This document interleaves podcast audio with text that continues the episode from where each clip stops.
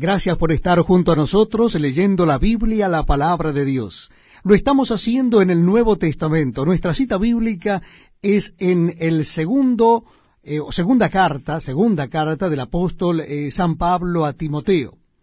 Iba a decir libro, pero es una carta, segunda carta de Pablo a Timoteo.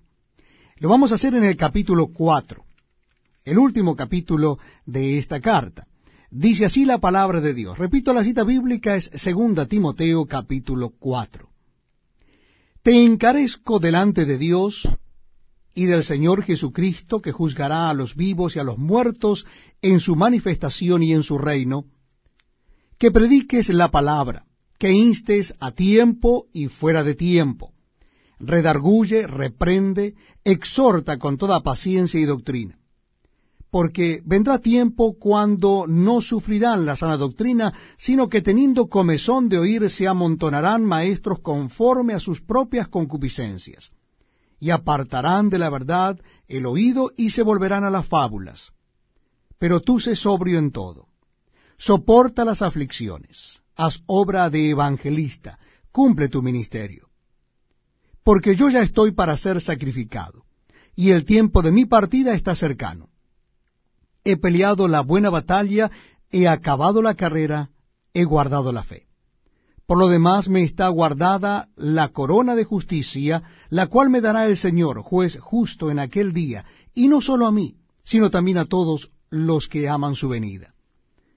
Procura venir pronto a verme, porque Demas me ha desamparado amando este mundo, y se ha ido a Tesalónica. Crescente fue a Galacia y Tito a Dalmacia. Solo Lucas está conmigo.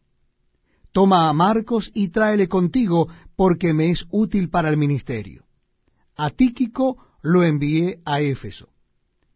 Trae cuando vengas el capote que dejé en Troas en casa de Carpo, y los libros, mayormente los pergaminos. Alejandro el caldedero me ha causado muchos males. El Señor le pague conforme a sus hechos guárdate tú también de él, pues en gran manera se ha opuesto a nuestras palabras.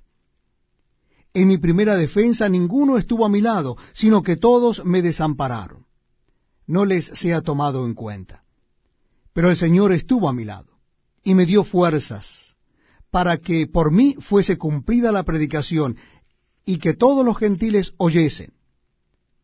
Así fui librado de la boca del león, y el Señor me librará de toda obra mala, y me preservará para su reino celestial. A Él sea gloria por los siglos de los siglos. Amén. Saluda a Prisca y a Aquila, y a la casa de Onesíforo. Erasto se quedó en Corinto, y a Trófimo dejé en Mileto enfermo. Procura venir antes del invierno. Éubulo te saluda, y Prudente, Lino, Claudio,